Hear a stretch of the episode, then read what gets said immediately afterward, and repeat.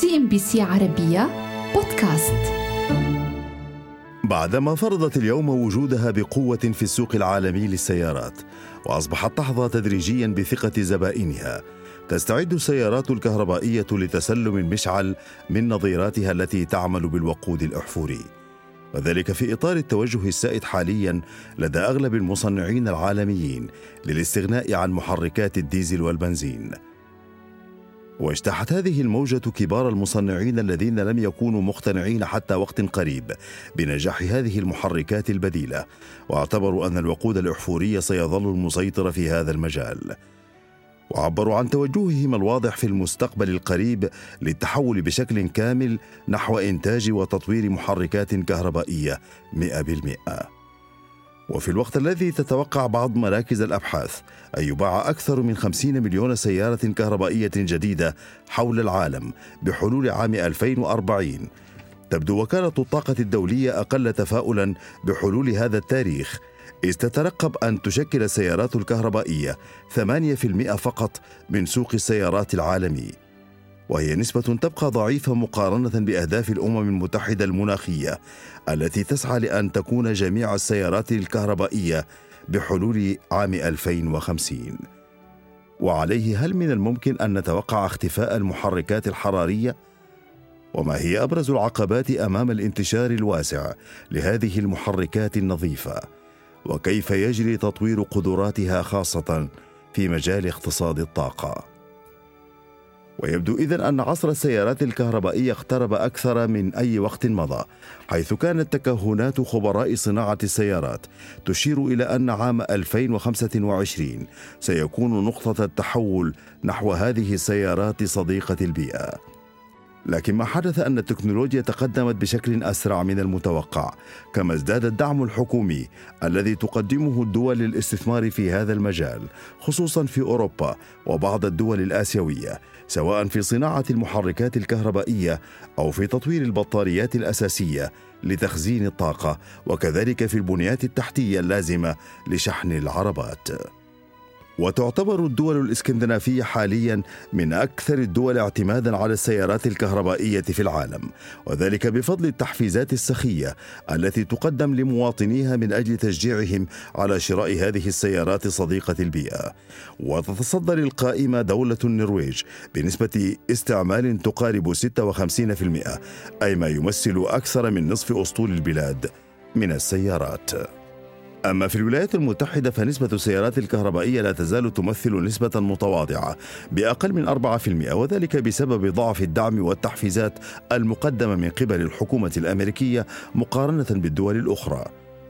يظل تشجيع الناس وإقناعهم بشراء السيارات الكهربائية القابلة للشحن امرا غاية في الصعوبة إلى يومنا هذا وظلت إشكالية شحن السيارات الكهربائية أكبر تحدي مطروح منذ عام 2010 تاريخ الشروع في تسويق سيارة نيسان ليف التي تعتبر أول سيارة في العالم للاستعمال التجاري تعمل كليا ببطارية خصوصا أن بطاريتها تنفذ بسرعة كما أن مدة شحنها طويلة وأداؤها وسعرها المرتفع غير مشجعين على الإطلاق مقارنة بمثيلتها التي تستخدم الوقود. وأمام هذه الأوضاع تزايدت الأبحاث بشكل غير مسبوق. وصرفت الشركات المصنعة ملايين الدولارات لتطوير أداء هذه المحركات ولتصبح أكثر تنافسية وأقل سعرا.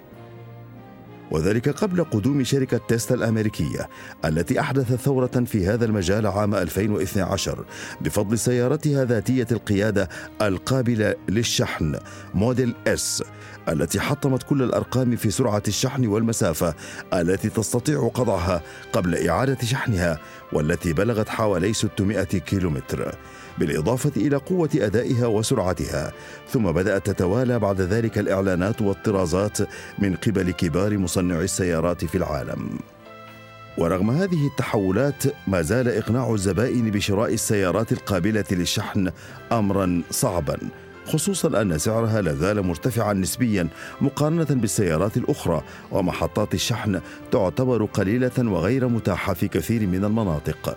ومن هنا تأتي أهمية التحفيز الحكومي كدعم أسعار السيارات النظيفة بشكل مباشر كما تفعل الدول الإسكندنافية أو إعفائها على الأقل من الرسوم والضرائب.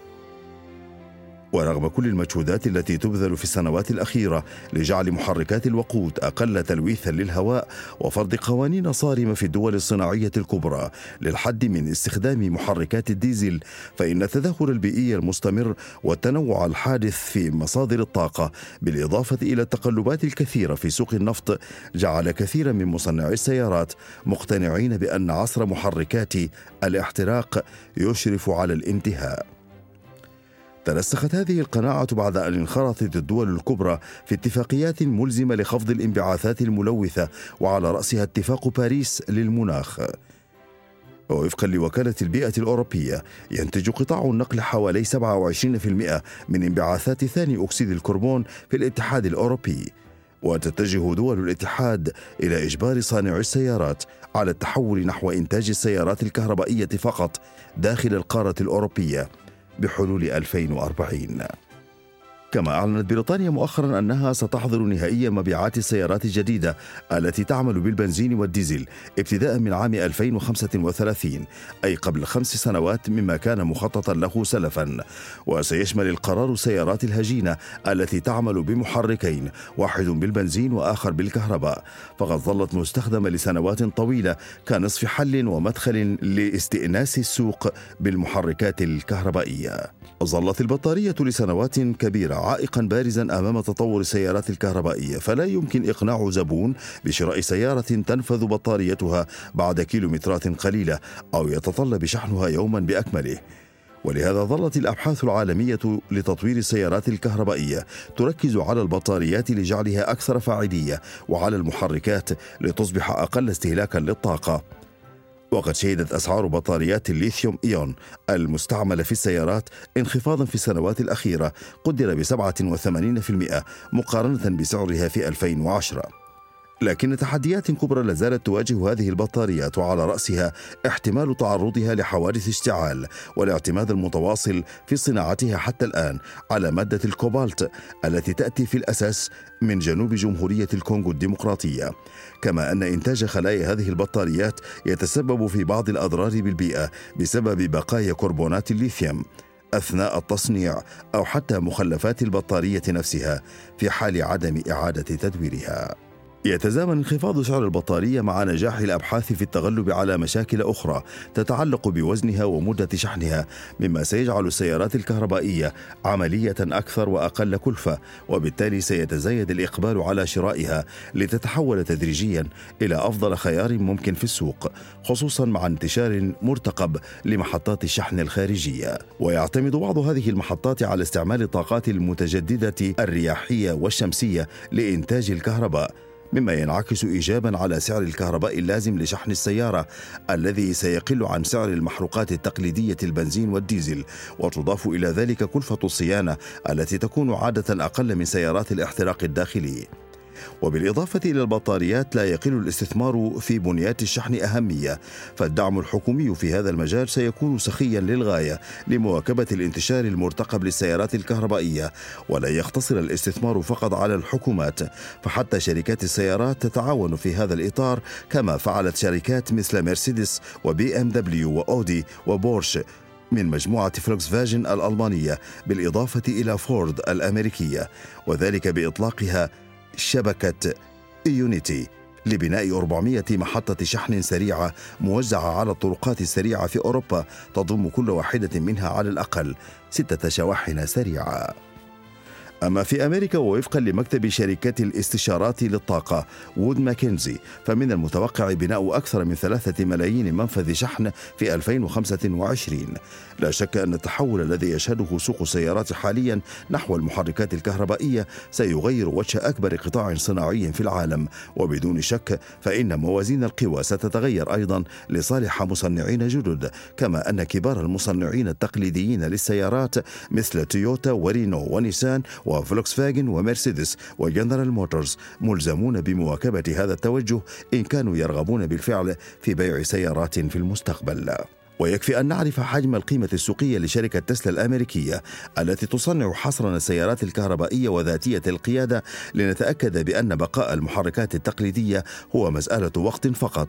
فتسلا أصبحت الآن أكبر شركة سيارات من حيث القيمة السوقية في العالم متفوقة على تويوتا اليابانية وحتى على قيمة فورد وجنرال موتورز وفيات كرايسلر مجتمعة. وبالإضافة إلى الكهرباء لطالما شكلت التقنيات التي سيستخدمها الإنسان في تنقلاته بالمستقبل مصدرا لخيال الروائيين ومخرجي الأفلام السينمائية الذين وظفوا كثيرا سيارات طائرة أو مسيرة في أفلام الخيال العلمي التي ظهرت أواخر القرن الماضي. لكن هذا الخيال بدأ في التحول حاليا إلى حقيقة فأصبحنا نسمع عن نماذج لسيارات طائرة كتلك التي أعلنت عنها شركات كبرى مثل إيرباص وأوبر وأيضا شركات ناشئة مثل ليليام الألمانية التي أطلقت بنجاح أول رحلة تجريبية لسيارة أجرة طائرة وتأمل أن تبدأ تشغيل خدماتها التجارية بحلول عام 2025 وسط هذا السباق التكنولوجي المحموم لا شك أن شكل سيارات في المستقبل القريب سيكون مختلفا ولا يشبه على الأقل ما عاشه آباؤنا وأجدادنا خلال المئة عام الأخيرة. وربما لن تضطر الأجيال المقبلة للحصول على رخصة للسياقة فالمركبات المستقبلية وحتى تلك المستخدمة في النقل العمومي ستكون ذاتية القيادة بفضل تقنيات الذكاء الاصطناعي والثورة المرتقبة في سرعة شبكات الإنترنت مع الجيل الخامس حاليا والسادس مستقبلا وهو ما سيسهل معالجات المعطيات بسرعة فائقة تفوق ربما سرعة العقل البشري. CNBC عربية بودكاست